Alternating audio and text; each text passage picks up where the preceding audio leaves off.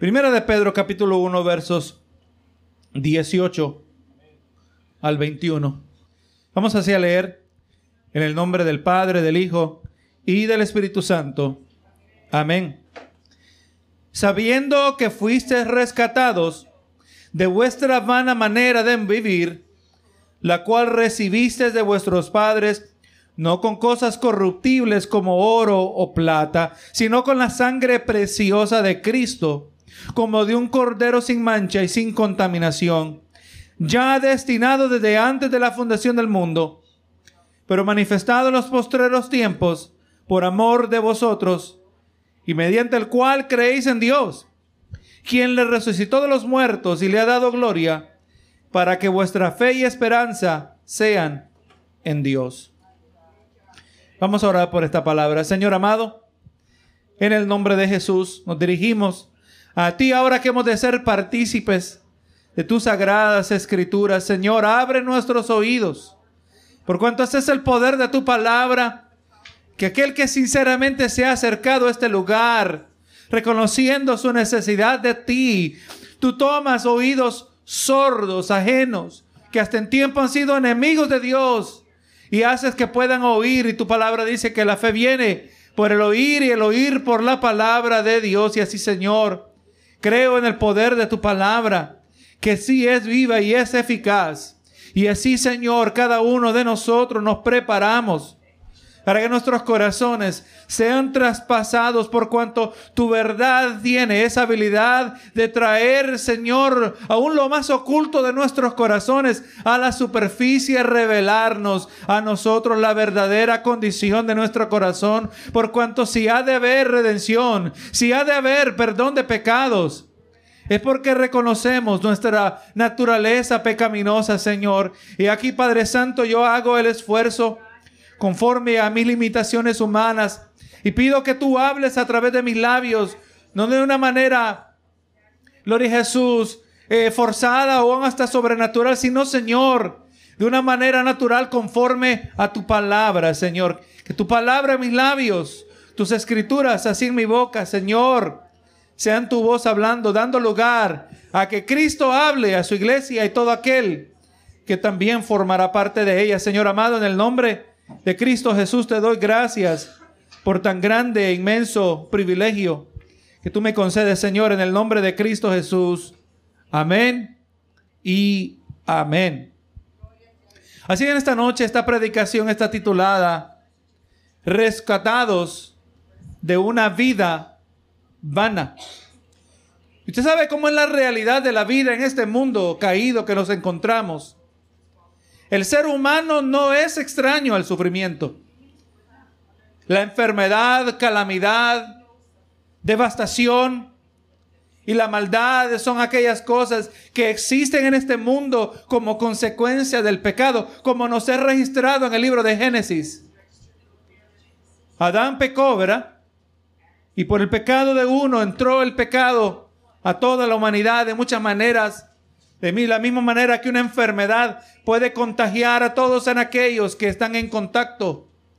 Así también el pecado, la propensidad, la inclinación hacia el pecado se encuentra dentro de cada uno de nosotros, aún desde nuestro nacimiento. El salmista David hablaba diciendo, dice, en pecado me concibió mi madre. Todos hemos nacido con esta naturaleza pecaminosa, con esta inclinación a rebelarnos contra Dios. Nadie nos tuvo que enseñar a decirle mentira a nuestros padres cuando estábamos creciendo, ¿verdad? Sino que instintivamente podríamos decir, aprendimos a mentir o a hacer lo que fuese necesario para protegernos a nosotros mismos. El ser humano, el sufrimiento para el ser humano es, es un lenguaje universal. No importa la cultura, no importa el tiempo, ni aún el lenguaje. El dolor de uno, quien sea, aleluya, nosotros nos podemos identificar con él. Y si para el ser humano en general el sufrimiento no es extraño, mucho menos para el cristiano. Y eso es algo importante, que en ninguna manera vamos a tratar de pintar un evangelio donde eh, se pretende que al venir a Cristo vamos a parar de sufrir que cuando venimos a Cristo se, se acabaron las pruebas, se acabaron las enfermedades, se acabó la calamidad de nuestras vidas. Eso no es cierto porque la palabra no lo respalda. Y como hemos estado examinando en estas últimas semanas, el creyente, aquel que genuinamente ha nacido de nuevo, el nuevo nacimiento no es, aleluya, el producto de religiosidad o de seguir un número sin número de reglas morales. Eso no produce nuevo nacimiento. El nuevo nacimiento es la obra del Espíritu Santo a través de la palabra de Dios. Y un creyente que ha nacido de nuevo se hace evidente desde el comienzo. Porque el creyente posee una actitud diferente de lo que es común a toda la, actual, humanidad. Usted sabe, hermano, que un hijo de Dios se difiere de un hijo de perdición, de un incrédulo. Por cuanto gloria sea el Señor desde el momento que nosotros no buscamos huir del sufrimiento. El creyente no busca huir del sufrimiento o, o quizás como hace otras religiones negar su existencia. Pero así como nos exhorta el apóstol Pedro, un hijo de Dios entiende que el sufrimiento tiene propósito. Amén. Eso es lo que a nosotros nos caracteriza como hijos de Dios que hemos nacido. Porque vamos aprendiendo que ya nosotros, cuando el sufrimiento llega a nuestra vida, por cuanto creemos en un Dios soberano, un, un Dios que todo lo controla, si Él ha permitido que el sufrimiento llegue a la puerta, es porque tiene un propósito. Y todos los propósitos de Dios son buenos. Le recuerdo la expresión que usted ya se la debe saber de memoria. Dios no es bueno porque hace cosas buenas. Las cosas son buenas porque Dios las hace. Por cuanto Dios, su carácter, su naturaleza es quien define, es el punto de referencia. Es en Dios que nosotros sabemos si algo es bueno y algo es malo. Y por cuanto la palabra nos dice que Dios es bueno y para siempre es su misericordia, cuando Dios está haciendo algo, ese algo que Dios está haciendo automáticamente es bueno. ¿Verdad que sí? Por cuanto Dios no se equivoca, por cuanto Dios nunca actúa basado en buenas intenciones, pero mal informado, por cuanto Él todo lo sabe. Dios no comete errores. Y este Dios que no comete errores y es perfectamente bueno y es santo, que también estamos hablando que es moralmente puro, apartado del mal. Cuando Él permite algo que para nosotros no es agradable, tiene que tener un propósito benigno de parte de Dios. Y a lo largo de la epístola encontramos nosotros al apóstol Pedro, conforme así ha sido inspirado por el Espíritu Santo, haciendo todo lo posible de animar a los hermanos expatriados en Asia Menor. Aquellos hermanos que habían tenido que huir de sus tierras, de sus comunidades, a causa de su fe en Cristo Jesús. No eran bien recibidos entre su propia gente y ahora estos extra expatriados en, en lo que es el área moderna de Turquía. Les dice también a aquellos que en el sentido espiritual eran forasteros, eran peregrinos. Ahora el apóstol Pedro busca animarles, proveyéndoles una perspectiva de propósito y de identidad. Verdaderamente, cuando usted entiende la voluntad de Dios, cuando usted entiende el mover de Dios, nos vamos a ahorrar de mucha frustración. Y como vamos mirando, gloria el Señor, el proceso también vamos conociendo quiénes nosotros somos en Cristo Jesús. Somos animados porque un hijo de Dios, hermano, entiende. Un hijo de Dios genuinamente vive dentro de los propósitos de Dios. Ese, es el deseo. Un hijo de Dios vive para obedecer a Dios. Un hijo de Dios quiere agradar a Dios. Porque entendemos que todo lo que hemos recibido, de todo lo que hemos recibido, nada nosotros merecemos. Si hablamos de merecer, lo que merecemos es eterna condenación en este mismo instante. Todos nosotros. En ese mismo instante merecemos perpetua condenación en el infierno. Por cuanto en nosotros no se encuentra ni un mérito bueno que no haya sido dañado por el pecado. Esa es la realidad. Pero es por nuestra postura en Cristo Jesús, nuestro estatus de fe en Cristo Jesús, que la vida de Cristo, o mejor dicho, que nuestro pecado fue acreditado a la, a, la cuenta de Cristo, fue imputado sobre él. Y la vida recta de Cristo fue acreditada a nuestra cuenta y ahí donde dice que hemos sido justificados. Qué grande privilegio se nos da cuando nosotros vamos entendiendo estas cosas.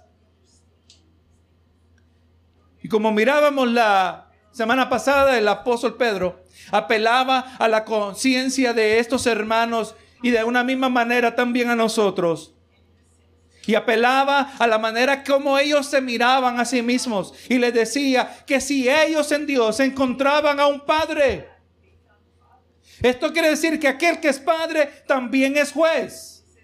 De acuerdo al verso 17 que leíamos la semana pasada. Y que al entender esto, su vida y la vida nuestra tiene que reflejar una cierta conducta transitoria. Eso nos debe definir a nosotros, que nosotros somos transitorios. Una mentalidad de pertenencia terrenal que es pasajera. Así debemos mirar lo terrenal, ¿verdad que sí? Esto es pasajero. Por bonito que sea lo que hemos adquirido no va a durar. En otras palabras, le decía el apóstol Pedro a su audiencia que tenían que verse y vivir como peregrinos en el temor de Dios.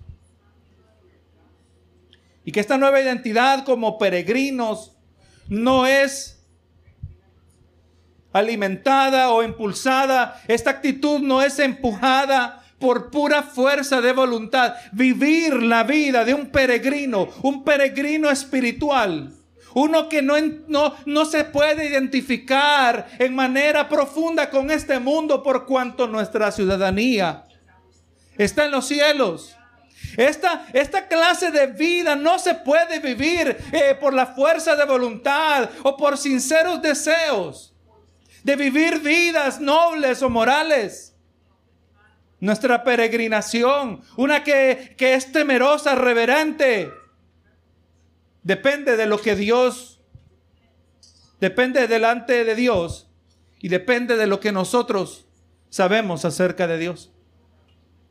Y es a eso que estamos llegando, gloria a Jesús. Y en los versos seleccionados, en los versos que hemos apartado para el día de hoy, vamos a poder profundizar nuestra comprensión de lo que caracterizaba la vida cuando nosotros éramos incrédulos. Vamos a permitir que la palabra nos deje entender lo que es la vida sin Cristo. Una vida que vamos a mirar que el apóstol dice, una vida pecaminosa, una, una vida que era inútil. Que en realidad no servía para nada. Una grande y que vamos mirando que hay un grande contraste en la nuestra inútil vida que fue rescatada con el pago de un precio que es incalculable. Todo esto para que nuestra vida pueda permanecer en Dios. Así como de inútil es la vida del incrédulo, así como inútil era nuestra vida. Al otro lado, el grande contraste se fue rescatada pagando un precio incalculable para que nosotros podamos ser hijos de Dios. Y ahora nos introducimos aquí al texto, primer verso que leímos, primera de Pedro 18, 1, 18. Y vemos que dice, y, y vemos hermanos, la semana pasada hablábamos, como habíamos mencionado, el apóstol Pedro diciendo, conducíos en temor todo el tiempo de vuestra peregrinación. Y ahora dice, sabiendo. ¿Cómo es que vamos a nosotros vivir como peregrinos? Tenemos que estar sabiendo. Si esta vida cristiana que hemos sido llamados a vivir será una vida que persevera, una vida que no nos damos por vencidos, que no perecemos en el camino, será porque nosotros vamos a encontrar nuestro combustible, si le podemos llamar así, en saber. Es importante saber. Esto refuerza lo que mirábamos unas semanas atrás donde afirmábamos que la vida espiritual no puede ser divorciada de la vida intelectual. Usted va a ser tan profundo en su vida espiritual como es de profundo en sus pensamientos. La vida espiritual es intelectual. Es eso lo que estamos haciendo en esta noche, ¿verdad que sí? Lo estoy, eh, le estoy en muchas maneras obligando a que se concentre, a que no pierda el hilo del pensamiento, porque es allí donde nosotros vamos a cosechar el poder de la palabra, ¿verdad? Porque si vamos a vivir la vida de peregrinos, qué difícil, hermano. Es difícil ser el resto de este mundo, ser diferente al resto de este mundo. Es difícil vivir conforme a diferentes normas, tener diferentes hábitos, tener diferentes prioridades. Es difícil en ocasión, especialmente aún desde a veces nuestra propia sangre no nos entiende. Nuestra propia sangre no nos comprende, no nos entiende y a veces ni quiere entendernos. Nos consideran fanáticos. Pero nosotros entendemos que nuestra identidad nos define que nosotros no somos de aquí. Pero para poder ser espirituales, para poder haber nacido de nuevo, tenemos que usar esta mente que Dios nos ha dado. Recordamos, hermanos, las expresiones que nos aparecen en el verso 13 de este mismo capítulo, donde Pedro exhorta a los hermanos a tener una mente ceñida, ¿verdad? Como dice, ceñid los lomos de vuestro entendimiento, tener una mente sobria, una mente que espera, en otras palabras, una mente que es pronta para actuar una mente que es cabal, que no es influenciada por nada más, sino que el Espíritu Santo. Una mente que es caracterizada por su expectación. Usted vive con expectativa, hermano. Nosotros vivimos bajo la expectativa de que Cristo va a venir por su iglesia. Vivimos bajo la realidad todos los días, con cuanto la, por cuanto la palabra dice que todos compareceremos delante del tribunal de Cristo, todo ser humano, sin excepción, vamos a tener que pararnos delante de Dios y rendir cuentas por la vida que hemos vivido. Eso debe impactar mi manera de vivir. Eh, no hay escapatoria. No hay lugar donde el hombre se pueda esconder. Y cuando nuestra vida, nuestra mente está moldeada con esa expectativa diaria de que Cristo viene por su iglesia, de que Cristo va a venir también, si que es posible, venga primero por nuestras vidas. Nuestra mente es moldeada a darle prioridad a lo que es verdaderamente importante. La vida espiritual es una vida intelectual. Como, si hemos de vencer durante esta peregrinación, si hemos de ser victoriosos en cumplir y llegar a nuestra destinación, nosotros tenemos que saber. Hermano, recordamos las palabras del profeta Oseas. Casi tres mil años atrás.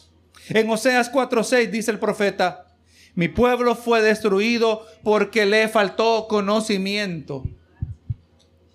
No conocimiento de más ciencia, no conocimiento de moralidad, de conducta apropiada en las circunstancias. No, no, hermano, estamos hablando del conocimiento de Dios.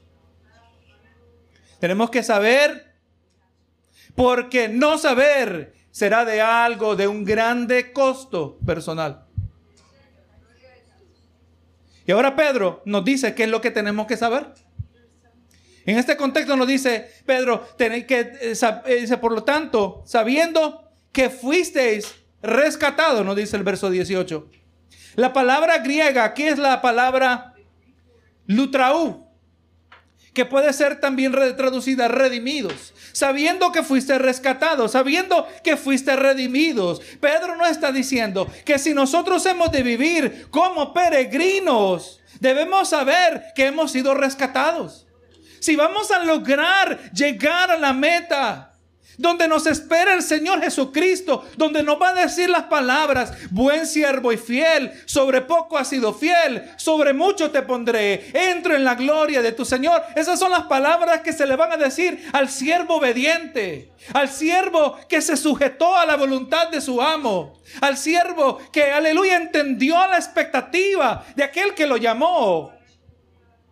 Si es que lo vamos a lograr, tenemos que entender que como peregrinos nosotros hemos sido rescatados. La palabra griega eh, contiene la idea de, un rescate, pero rescate que es obtenido por la paga de un precio.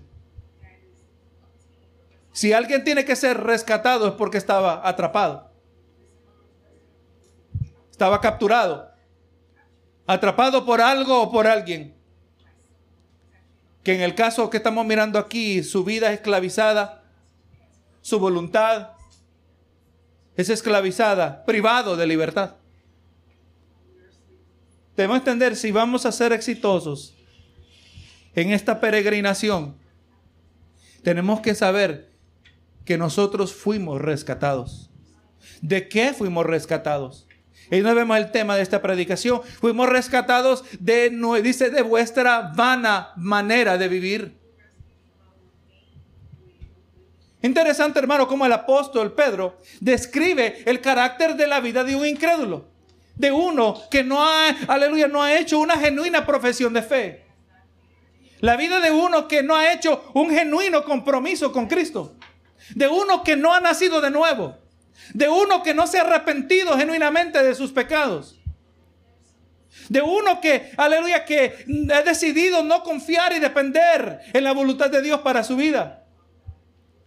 Dice que esa persona, el impío, ajeno a la voluntad de Dios, ajeno a la dirección del Espíritu, ignorante de los propósitos de Dios, vive una vida que cuando se mira esta vida desde la perspectiva de lo que es eterno, desde la eternidad, desde la perspectiva espiritual, es una vida vana.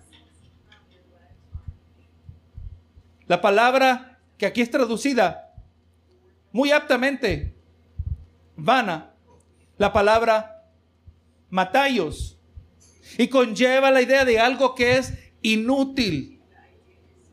Eso es lo que está diciendo Pedro, que la vida del, del incrédulo, cuando no, cuando se considera la vida eterna, cuando se considera lo que es verdaderamente importante, la vida eterna, lo que va a ocurrir después de la muerte, Pedro está diciendo que, la, que vida vana es algo inútil, infructuoso y careciente de alguna utilidad.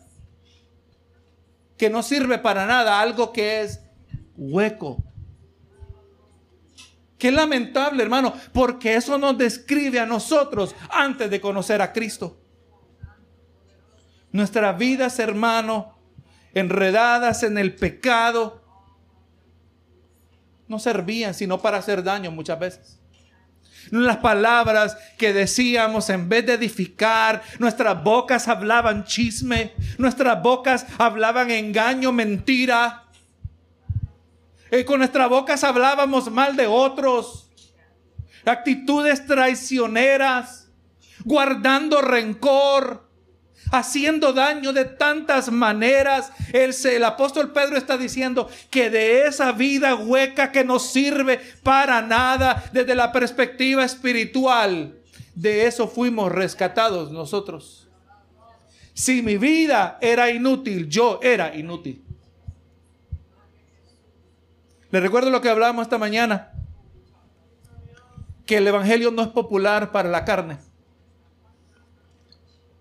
Para el hombre carnal, el Evangelio no es popular.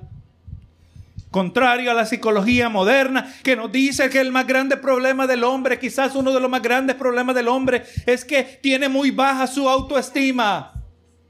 Cuando venimos a Cristo, Dios nos rompe cualquier estima que teníamos.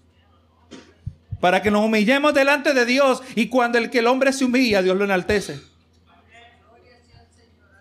Oh, hermano, nuestras vidas Pónganse a pensar.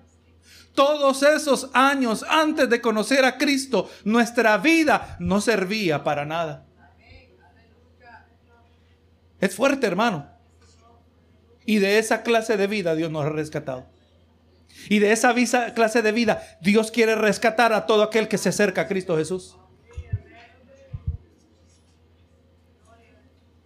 Esto ha descrito, esto caracteriza la vida de aquel que no conoce a Cristo. Esta es la misma palabra que es usada en Primera de Corintios capítulo 3, verso 20. Cuando está hablando acerca del conocimiento humano y terrenal. Aquel conocimiento que es contrario a la verdad de Dios. Primera de Corintios 3, 19 y 20 nos dice, porque la sabiduría de este mundo es insensatez para con Dios. Si le preguntamos a Dios, Señor, ¿qué tú opinas acerca de las posiciones de los políticos? Dios dice, insensatez. Es locura. Insensatez para con Dios, pues escrito está, Él prende a los sabios en la astucia de ellos. Y otra vez dice, el Señor conoce los pensamientos de los sabios que son vanos. Siempre que el hombre habla contrario a lo que Dios dice, su palabra, su conocimiento, su sabiduría, su vida es inútil, no sirve para nada. Y estamos hablando desde la perspectiva eterna, que es la que cuenta, hermano. No se nos olvide lo que la palabra también nos registra. Que lo que se ve es temporal, pero lo que no se ve es eterno. Y qué lamentable que podamos vivir todas nuestras vidas esforzándonos en acumular aquello que no podemos retener. Eh, dando prioridad a lo terrenal, a lo material, a lo monetario, a lo financiero, a, tener un mejor estilo de vida, que no necesariamente hay algo malo con eso, pero si eso es nuestra primera prioridad y teniendo que pagar un costo espiritual, un costo, aleluya, que es demasiado precio alto que pagar, nuestra vida no sirve para nada. Dios dice que la sabiduría del hombre porque el hombre quiere vivir con, sin Dios. Y usted sabe, hermano, que el ser humano, eh, eh, el ser humano, el cristiano, mejor dicho, somos llamados a seguir el modelo que Jesús nos mostró en su oración. Que cuando oramos, oramos sometiéndonos a la voluntad de nuestro Padre Celestial y pedimos nuestras peticiones, presentamos nuestras necesidades, pero decimos también, Señor, pero que no se haga mi voluntad, sino la tuya. Pero el incrédulo no actúa de tal manera. Al incrédulo no le importa ni le interesa la voluntad de Dios para su vida. Es más, el incrédulo quiere ser liberado de la voluntad de Dios. Quiere ser liberado de la influencia de Dios sobre su vida. Quiere silenciar a aquellos que hablan de parte de Dios. Aquellos que hablan acerca de una de que su conducta es pecaminosa y va a ser culpable delante de los ojos de Dios. No quieren saber esas cosas. Quieren silenciar la voz del cristiano. Lo estamos mirando en nuestra sociedad en el día de hoy, ¿verdad que sí? No solo quieren que silenciemos, que no hablemos en contra de aquello que la palabra está en contra. No quiere que digamos que estamos en contra del matrimonio entre los homosexuales. Y no solo quiere que no digamos eso, pero más bien quiere que los aprobemos. Quieren que aprobemos las conductas que son inmorales delante de Dios. No inmorales, son abominables delante del Señor. Y ahí no le estoy dando mi opinión, le estoy dando lo que dice la palabra de Dios. La palabra dice que aquellos que se envuelven en estos estilos de conducta, en estos estilos de vida, dice que reciben la justa retribución por su estilo de vida. Estaba un predicador y me gustaba cómo lo ponía diciendo que el castigo está en el mismo estilo de vida. Y no solo el homosexualismo, pero también el adulterio. Y también la fornicación. Y podemos hacer una lista grande en esta noche, pero todo aquello que está en contra de Dios y aquel que vive una vida, y usted sabe hermano que Dios, aquel que nunca le dice a Dios, Señor, que se haga tu voluntad en mi vida, Dios le va a decir, bueno, te voy a permitir que se haga tu voluntad en tu propia vida. Y el incrédulo, el ateo, el agnóstico, Aquel que está en rebeldía contra Dios, aquel que no quiere tener nada que ver con Dios, que no quiere la influencia de Dios en su vida. ni le interesan las bendiciones de Dios, Dios le da exactamente lo que quiere y ese lugar se llama el infierno. El infierno es donde la gracia de Dios deja de ser expresada. La gracia común, porque por malo que seamos, dice la palabra, que el Señor permite que la lluvia caiga sobre los justos y sobre los impíos. Hay evidencia de esto, que Dios, uno no tiene que ser cristiano para que Dios permita, tiene que ser un granjero cristiano para que permita que, que, la lluvia moje nuestras plantas, ¿verdad? No, ¿Será que hay granjeros ateos? Claro que sí. Y ellos también reciben los beneficios de la tierra y de la lluvia. Pero en el infierno ya no hay nada de eso. Cuando uno vive una vida en rebeldía a Dios, en contra de Dios, claramente tiene sentido, como Pedro dice, que es inútil, es vana. Cuando se mira la vida del incrédulo, nos dijo Pedro que es inútil, pero la vida del incrédulo no solo es inútil. De acuerdo al verso 14 del mismo capítulo, dice que el incrédulo, su vida eh, no solo es inútil en su naturaleza, pero es dominada por los deseos. Esas pasiones desordenadas. No solo son vidas dominadas por las pasiones desordenadas, pero son vidas que son caracterizadas por ignorancia. Estamos hablando, ¿verdad? Aquí el apóstol Pedro está queriéndonos a nosotros proveer de ese combustible espiritual que se expresa a través de este conocimiento. Entendiendo de dónde el Señor nos ha sacado, lo que menos queremos nosotros es ser ignorantes como éramos antes en nuestras vidas vanas. Y ahora eh, no solo vidas eh, en pasiones desordenadas, vidas caracterizadas por ignorancia, de acuerdo al verso 14, vidas vanas como acabamos de leer, pero aquí se nos presenta ahora una cuarta característica de la vida del impío. Dice, vidas Dice, rescatado de la vana manera de vivir, la cual recibisteis de vuestros padres. Aquí, hermano, esta expresión en muchas maneras ilustra el círculo, el ciclo vicioso del incrédulo. Un ciclo del cual no se puede escapar. Así como el impío, como ellos aprendieron de sus padres, así también enseñaron a sus hijos, así nos enseñaron a nosotros. Uno cuya vida es vana enseña a sus hijos a vivir una, una misma vida vana, ausente de algún propósito ausente, de ningún beneficio, una vida que desde la perspectiva, vuelvo a repetir, de la perspectiva espiritual, de la perspectiva eterna, es inútil. Cuán inútil era el Señor Jesús, dice, ¿de qué le sirve al hombre ganar todo el mundo y al final perder su alma? Una vida inútil, ¿verdad? No le sirvió. Todo lo que hizo fue inútil cuando se trató de lo más importante para su vida. El ciclo vicioso. Así como aprendieron de sus padres, así enseñaron a sus hijos, así nos enseñaron a nosotros. A vivir vidas que desde, desde lo externo este, hasta pueden parecer exitosas.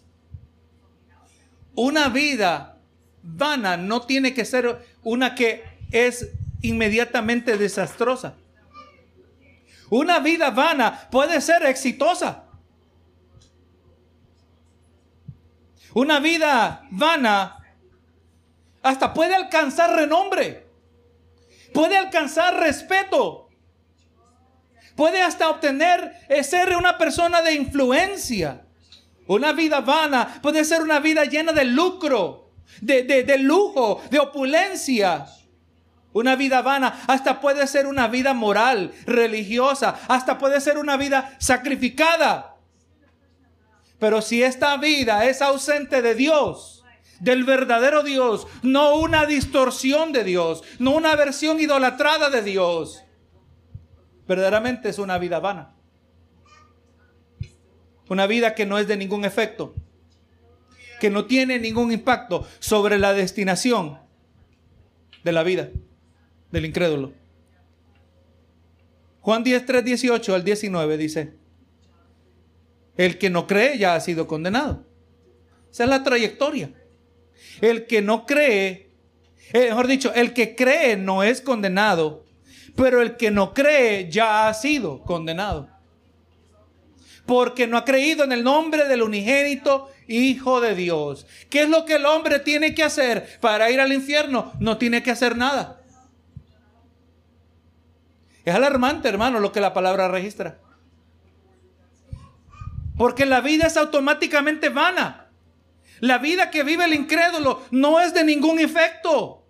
No es de, no impacta de ninguna manera la trayectoria de esa vida cuando el hombre está tratando de hacer las cosas a su manera, aparte de, la, de lo que Dios ha provisto. El que cree no es condenado, pero el que no cree ya ha sido condenado, porque no ha creído en el nombre del unigénito Hijo de Dios. Y esta es la condenación, que la luz vino al mundo y los hombres amaron más las tinieblas que la luz, porque sus obras eran malas. Es más, quizás le voy a decir que decir que el incrédulo, el impío, tiene una vida vana, esa es la manera diplomática para describirlo. Aquí nos está diciendo Jesús que el incrédulo cuya vida es vana ama las tinieblas más que la luz, ama más el bien que el mal. Eso éramos nosotros. No, nosotros no vamos a tratar de tirar la piedra tan largo porque la piedra nos corresponde a nosotros primero. Esos éramos nosotros. Antes que Cristo interveniera por cada una de nuestras vidas. Vidas vanas, inútiles, vidas malas, vidas que amaban más la maldad que el bien, más las tinieblas que la luz.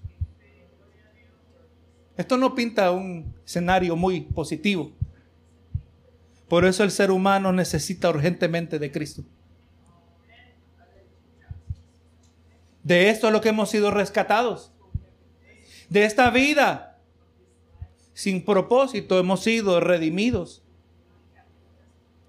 Hermano, verdaderamente nos pinta un escenario bastante negativo de la condición del, del, ser humano promedio en la calle. Usted vaya y todo lo que hemos hablado, si aquel no ha sido rescatado, si no ha sido redimido, si no ha se arrepentido de sus pecados de corazón, si no ha creído este anuncio. Eso describe a la mayoría de las personas que están ahí afuera de estas puertas.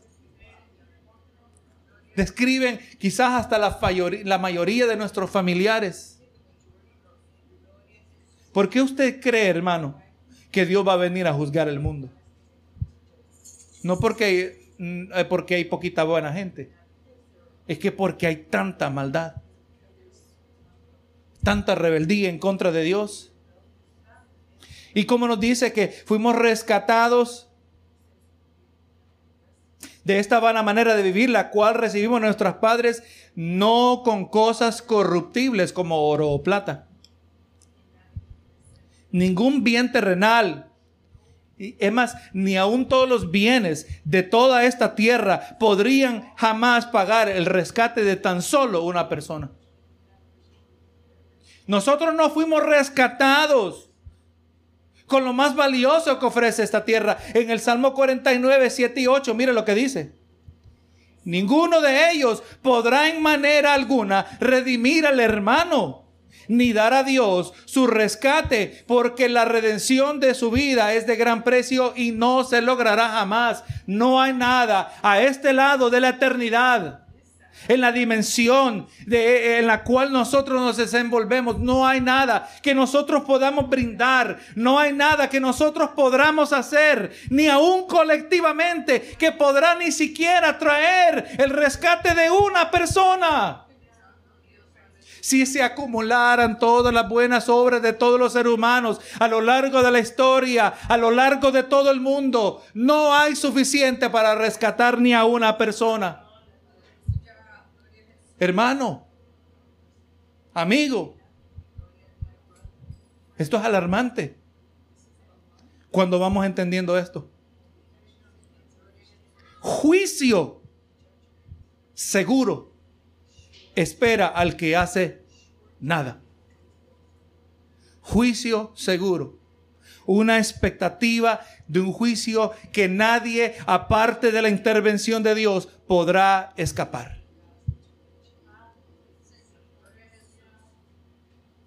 ¿Cómo se puede intercambiar algo inferior como intercambio para algo superior? No tiene sentido que usted va a tomar, alguien tiene un carro y dice, mira, tú me das ese carro, yo te doy una bicicleta. No tiene sentido. ¿Cómo puede algo temporal satisfacer el, el precio de algo que es eterno? ¿Cómo se podría intercambiar, pensar que es suficiente intercambiar algo que es perecedero por algo que es interminable? Nuestro rescate no fue logrado ni aún con lo mejor y lo más valioso que ofrece este mundo. Nuestro rescate fue pagado con algo de inestimable valor y grandeza. Algo de, de incalculable precio y majestad así como era de inútil nuestra vida. El, precio que fue pagado para rescatarnos de esta vida y esta oferta está disponible a todo aquel que esté dispuesto a recibirla fue pagada con algo de un inestimable valor, de un incalculable precio y majestad. Y como nos dice Pedro, dice, si no, dice el verso 19, con la sangre preciosa de Cristo. Ahí está. Aquello que fue dado, el precio de nuestro rescate, fue la entrega de la sangre, en otras palabras, la vida de Cristo.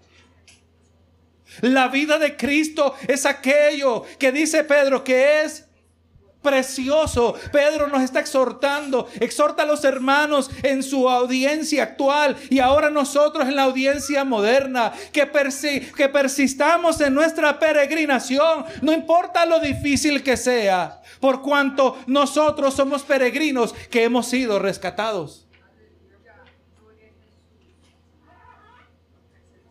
Rescatados de vidas que no sirven para nada. Y esto fue provisto con la paga de un precio incalculable, la preciosa sangre de Jesucristo.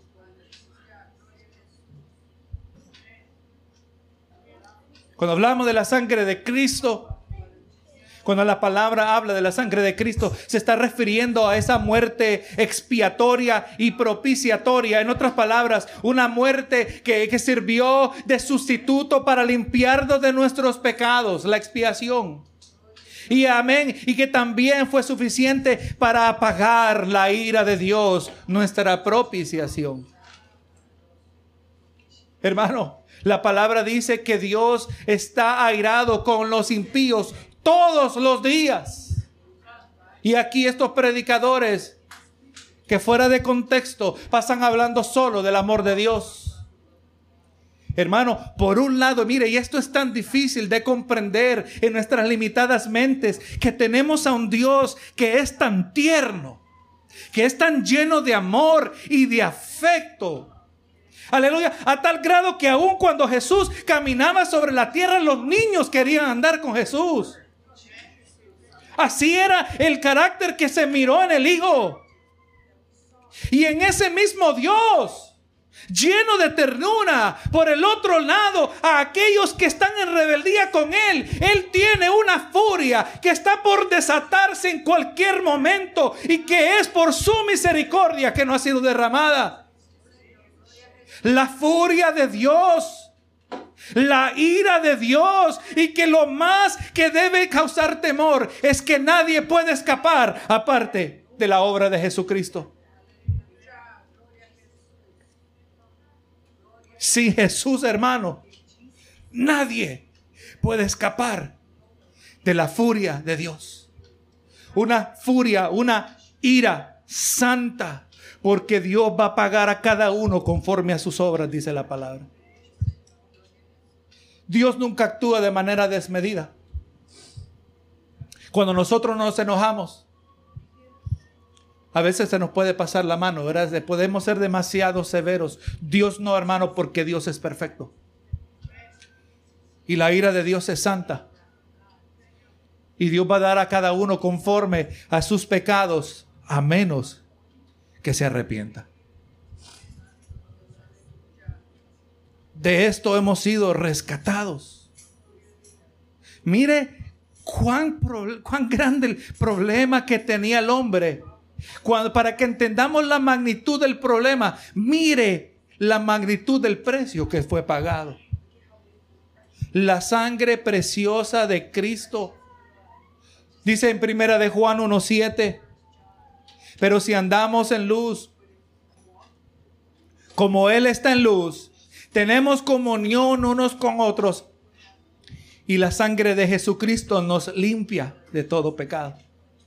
Aquí está lo mejor del mensaje, hermano. Para poder apreciar las buenas noticias, primero tengo que traer las malas noticias. Esta es la parte que queremos llegar para poder apreciar la provisión de Dios tenemos que entender cuál es nuestra calamidad. Gloria a Jesús, si andamos en luz como está en luz, la sangre de Jesús Hijo, de Jesucristo su Hijo, nos limpia de todo pecado, nos limpia. La palabra dice que aquí todas las cosas viejas pasaron y todas son hechas nuevas. Borrón y cuenta nueva. Jamás aquel que se ha arrepentido, Dios le va a sacar su pasado en cara. Porque cuando Dios perdona, la palabra establece que Él dice, eh, para que entendamos en, en, sentido simbólico figurado, nuestros pecados, nuestras maldades son tirados en la profundidad de la mar. Nadie tiene acceso a Él. ¿Por qué usted cree que se llama Evangelio? ¿Por qué usted cree que se llama buenas noticias? Para apreciar las buenas noticias hay que entender las malas noticias. Romanos 3, 24 y 25. Siendo justificado gratuitamente por su gracia. Justificado se refiere al acto en la corte donde el, el, el que está siendo acusado es declarado legalmente inocente. Eso describe a lo que ocurrió, lo que ocurre a favor del incrédulo cuando eh, deposita su fe en Cristo Jesús, se arrepiente de sus pecados y ahora es declarado inocente, no porque es inocente, sino porque la, la obra de Cristo es acreditada a su cuenta. Justificado gratuitamente por su gracia, mediante la redención o el rescate que es en Cristo Jesús, a quien Dios puso como propiciación, o sea, con la habilidad de apagar la ira de Dios por medio de la fe en su sangre para manifestar su justicia a causa de haber pasado por alto en su presencia los pecados pasados. Eso es lo que Dios hace, hermano. A través de la obra de Cristo Jesús, nuestro amado Salvador, con el precio de esta sangre preciosa, con el precio de, de su vida recta, ha pagado un precio para que nosotros podamos ser rescatados. La sangre preciosa de Cristo, dice el 19, como de un cordero sin mancha y sin contaminación. Recordamos, hermanos, que el Antiguo Testamento nos ayuda en nuestra interpretación del Nuevo Testamento. Todavía el Antiguo Testamento tiene su lugar. Cuando habla de la figura del Cordero en la mente del judío y así también nosotros ahora informados, eso nos debe, debe llevar al Antiguo Testamento el sistema de sacrificios. Donde conforme al sistema que había sido establecido por Dios, un individuo podía ofrecer un sacrificio, en este caso un cordero, pero la realidad que cuando se trataba del pecado del ser humano, cada animal que se sacrificaba solo era un remedio temporal. Esta era una práctica continua. Cada año se repetía. El cordero en aquel entonces era una figura, una representación que señalaba hacia algo real. Cristo, el cordero inmolado, y contrario a esa figura del Antiguo Testamento, el sacrificio de Jesús sí es suficiente para remover todo el pecado del transgresor arrepentido. Eso es lo que está queriendo decir el apóstol Pedro. que Cristo es el Cordero, conforme a las palabras de Juan el Bautista en el libro de Juan capítulo 1, verso 29. Y dice, y el siguiente día vio Juan a Jesús que venía a él y dijo, he aquí el Cordero de Dios que quita el pecado del mundo. Eso es lo que hace la obra de Cristo.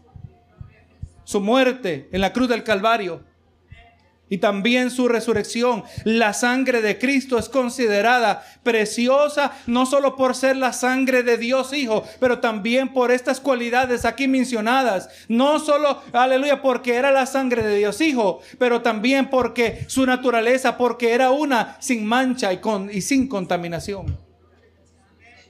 Hermano, Jesús fue el sacrificio ideal. Cuando hablamos de la expiación, el cordero moría. Porque de acuerdo al profeta Ezequiel, dice Ezequiel, de parte de Dios, el alma que pecare, esa morirá. Romanos nos dice que la paga del pecado es muerte. El que peca va a morir.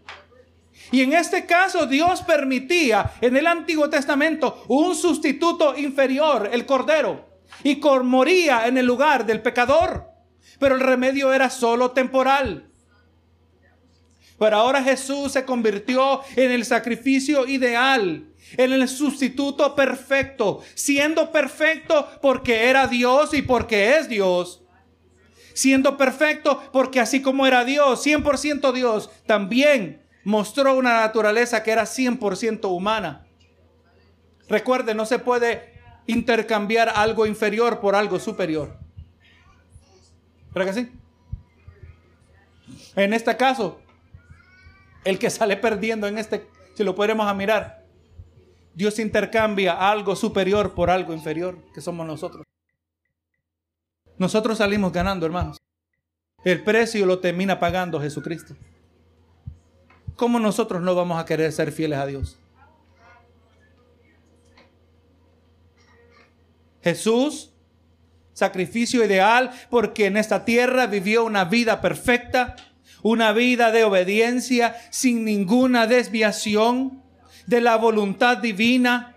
Y para el pueblo judío, cuando traían sus sacrificios a Dios, Dios exigía el mejor sacrificio posible que un hombre podía dar.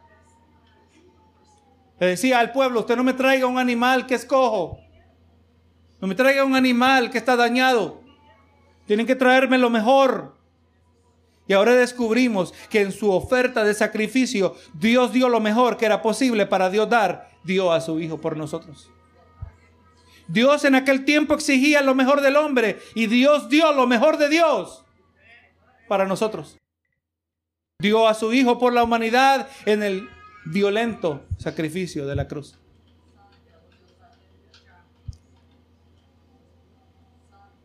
Fuimos rescatados con la sangre preciosa de Cristo, como un cordero sin mancha y sin contaminación, dice el 20, ya destinado desde antes de la fundación del mundo. Mire cómo todo esto, hermano, cómo se nos va desenvolviendo aquí la mente de Dios, cómo trabaja un Dios que, Dios, que todo lo sabe. El plan de redención, ese plan de rescate no fue algo que fue inventado en el último momento. No fue el plan B de Dios. No fue la, la improvisación del Dios al ver que todo se estaba desviando en el hombre en el huerto del Edén. El plan de redención, el plan de rescate de Dios hacia la humanidad no fue uno que tomó a Dios por sorpresa. No es el plan de emergencia de Dios. No está diciendo que un Dios Vamos entendiendo aquí, hermano, que un Dios omnisciente es incapaz de improvisar. No puede improvisar por cuanto todo lo sabe. Y antes de la caída, aún antes de la creación, yo, ya Dios tenía el plan para rescatar al ser humano. Segunda de Timoteo, capítulo 1, verso 9 dice, quien nos salvó y llamó con un llamamiento santo, no conforme a nuestras obras, sino según el propósito suyo y la gracia que nos fue dada en Cristo Jesús antes de los tiempos de los siglos.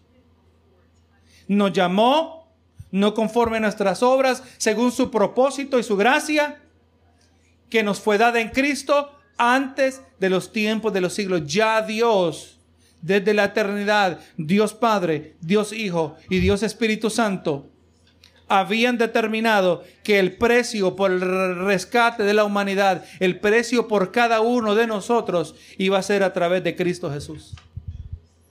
Desde antes de la fundación del mundo. Hermano, Dios no lo sorprende nada. Cuando usted y yo entendemos que si Dios pudo resolver desde la eternidad, decidió la solución al problema de la humanidad, al problema más grande que un ser humano puede tener, ¿será que ese Dios podrá resolver cualquier otro problema que usted y yo podamos tener? Si ya Dios me resolvió el problema más grande, y fue planificado desde la eternidad, desde la misma eternidad, ya fue planificada toda la solución a todos mis problemas. Y le dejo saber que muchas veces la solución a mi problema donde Dios me dice, espera. Pasa por el sufrimiento, aguanta, resiste, permanece, persevera. Esa es la contestación de Dios. Quisiéramos que en todo caso Dios nos diera aquello que alivia, ¿verdad? Que, que trae alivio, que aliviana la carga, pero muchas veces, aleluya, vemos que ese no es el propósito de Dios. Así como el apóstol Pablo, que en tres ocasiones pidió al Señor que quitara lo que él llamaba un aguijón en la carne. Tres veces oró y Dios le dijo, no, bástate de mi gracia, porque mi poder se perfecciona en la debilidad. Yo meditaba acerca de algo así similar. Porque a veces en la vida usted y yo nos sentimos que no tenemos la habilidad para hacer nada. Uno se siente con las manos amarradas. Estado hoy uno, usted no sabe ni dónde comenzar para resolver el problema. ¿Por dónde? Pero le doy vuelta, no sé ni dónde comenzar, Señor. Y, y no es un bonito lugar donde estar sentirse sin ningún poder, sin ninguna habilidad. Y yo decía, Señor, verdaderamente yo creo que nos beneficia a nosotros sentirnos así en muchas ocasiones. Porque es en esos momentos que vamos comprendiendo lo que Jesús dijo, separados de mí, nada podéis hacer. Y cuando yo siento que yo no puedo hacer nada y veo que Dios me da una fuerza para soportar lo que la palabra le llama paciencia. Me da la habilidad de soportar la prueba y de mantenerme fortalecido. Y cuando yo salgo al otro lado, me mantengo fiel delante de Dios. Yo no puedo recibir la gloria. El que recibe la gloria es Dios. Dios tiene la solución, aunque la solución para nuestros problemas no siempre nos va a gustar. Pero como Dios es bueno, todo lo que Él hace es bueno. Y tiene un buen propósito en todo. Este cordero inmolado, cordero sin mancha, contaminación destinado desde la fundación del mundo, pero manifestado en los tiempos posteriores, nos dice el 20 Estamos mirando un plan de redención que fue formulado desde, aleluya, desde antes de nuestra propia existencia. Desarrollado a lo largo, este plan de redención, sus detalles, su magnitud, su alcance, ha siendo desarrollado a lo largo de la historia de la humanidad. Y soberanamente y soberana y de manera soberana ha sido revelado en el tiempo correcto a través de Cristo Jesús. Dice, por amor de vosotros. Para nuestro bienestar. Para nuestro beneficio, dice el 21. Y mediante el cual creéis en Dios. ¿Quién es ese cual? ¿El cuál es el que se refiere? Mediante el Cordero. Mediante el sacrificio del Cordero. Pedro nos está diciendo que el perfecto sacrificio del Cordero, sin mancha, sin contaminación, es ahora el que nos hace capaces de creer en Dios. Mediante el cual creéis en Dios. Por cuanto la redención solo es posible por medio de Él, no existe ningún otro camino a Dios. Como Jesús lo dijo, ¿verdad? Yo soy el camino y la verdad y la vida y nadie viene al Padre si no es por mí. No es la religiosidad que nos va a salvar. No es ni siquiera vivir una vida moral que nos va a salvar. es a través de Cristo Jesús. No existe ningún otro camino mediante el cual nos dice, ¿verdad? Creéis en Dios. Así que hermano, el Evangelio está marcado por el único medio exclusivo de la redención en Cristo Jesús. Y ningún ser humano puede creer en Dios aparte de reconocer la muerte y la resurrección y soberano señorío del Hijo de Dios. Ese es el Evangelio, hermano. Las buenas nuevas vienen a través de reconocer la muerte, la resurrección, el señorío soberano sobre nuestra vida. Eh, hablando del Hijo de Dios, si queremos a Jesús como nuestro Salvador, tenemos que recibirle también como nuestro Señor. Y si mi actitud es de decir, yo no voy a permitir que nadie me diga cómo yo voy a vivir mi vida, eso también incluye a Jesucristo. No hay salvación aparte de Jesús. Segunda de, primera de Timoteo 2, 3 al 6 dice, porque esto es bueno y agradable delante de Dios nuestro Salvador, el cual quiere que todos los hombres sean salvos y vengan al conocimiento de la verdad. Porque hay un solo Dios y un solo mediador entre Dios y los hombres, Jesucristo hombre, el cual se dio a sí mismo en rescate por todos, del cual se dio testimonio a su debido tiempo al Jesús venir a esta tierra y pagar el precioso, calculable precio de su sangre inocente, nos deja saber que es la voluntad de que todo hombre sea salvo, aunque todo hombre no va a querer ser salvo. Nadie va a ir al infierno porque no se le habló de Dios. El que va al infierno es porque rechazó a Jesucristo. Es porque rechazó la oferta y aquí el pastor MacArthur nos agrega que la expresión mediante el cual creéis en Dios no solo también se refiere al camino que nos lleva a creer, ¿verdad? Jesús es el camino que nos lleva a creer en Dios, pero también se puede referir al poder que nos ayuda a creer en el Evangelio. El que es a través de Cristo que nosotros recibimos el poder de parte de Dios para poder creer y depender de Dios. Y esto se confirma por Hechos 11, 18. Entonces, oídas esas cosas, callaron y glorificaron a Dios diciendo de manera que también a los gentiles ha dado Dios arrepentimiento para la vida. Dios es el que da el poder para creer, hermano. La fe. La palabra dice que nosotros no podemos producir nuestra propia fe. La fe es un don de Dios y origina en Dios. Y así como aquel hombre genuinamente se acercó a Jesús teniendo una necesidad, pidiendo un milagro, buscando un prodigio de parte de Jesús, le dijo, Señor, ayuda mi incredulidad. Es posible creer, creer, pero eso no constituye que estamos creyendo. Solo Jesús, solo Dios nos puede ayudar a creer. Me viene a la mente el verso de Juan 6:44. Ninguno puede venir a mí si el Padre que me envió no le trajere. Y yo le resucitaré en el día postrero. Si el Padre no nos trae, no podemos venir al Hijo, hermano, es obra de Dios hablando del Hijo, hablando de aquel por el mediante el cual creemos en Dios.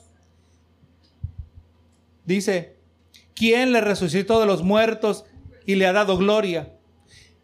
Hermano, este Dios lleno de poder que mostró la magnitud de su dominio sobre todo, demostrando que para Dios ni aun la muerte representa una frontera que Él no puede cruzar. Dios no tiene límites, hermanos. Ni aún la muerte es un límite. Juan 10, 17 y 18 dice, por eso me ama el Padre, porque yo pongo mi vida para volverla a tomar. Nadie me la quita, sino que yo a mí mismo la pongo. Tengo poder para ponerla y tengo poder para volverla a tomar. Este mandamiento recibí del Padre. Ese es el poder que operó en Jesús, poder que también ahora opera en nosotros para transformarnos y para ayudarnos a completar nuestro peregrinaje. Romanos 8:39, 8:38 y 39.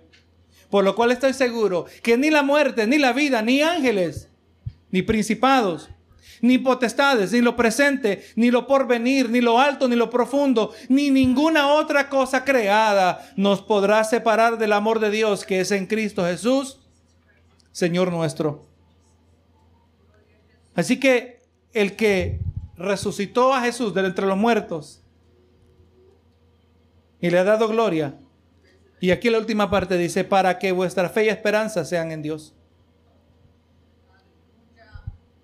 Todo esto ha sido hecho para que nosotros se pueda cumplir la humanamente imposible tarea de nacer de nuevo. El grande precio fue pagado en intercambio por vidas inútiles. El incalculable precio de sangre inocente incontaminada, sin mancha, fue pagado en precio de vidas inútiles, vanas, para que ahora estas vidas vanas puedan tener, ah, puedan nacer de nuevo, ser transformadas a tal grado que nuestras vidas sean ahora definidas por fe. En otras palabras, obediencia a lo que ha dicho. Existencias que al mismo tiempo sean destacadas por esas vidas llenas de esperanza, expectativa. Expectativa, hermano, de experimentar en el futuro o experimentar el futuro aspecto de esta redención y de la gloria venidera. Un día el Señor va a extirpar la presencia del pecado de cada uno de nosotros. Y así, hermano, en conclusión, hemos visto cómo Pedro nos ha exhortado a permanecer fieles en nuestro peregrinaje. Y que el combustible de nuestra jornada transitoria en esta tierra se encuentra en nuestra comprensión de cuán inútiles eran nuestras vidas y cuán grande precio fue pagado en nuestro rescate. Hemos visto cómo nuestras vidas vanas e inútiles fueron otorgadas con un grande valor en manos de aquel que pagó el más grande precio posible. Así nos ama Dios, hermano aunque no valíamos para nada. Y que en Cristo encontramos el camino para creer en Dios. Y en Cristo encontramos el poder para poner nuestra fe y nuestra esperanza en Dios.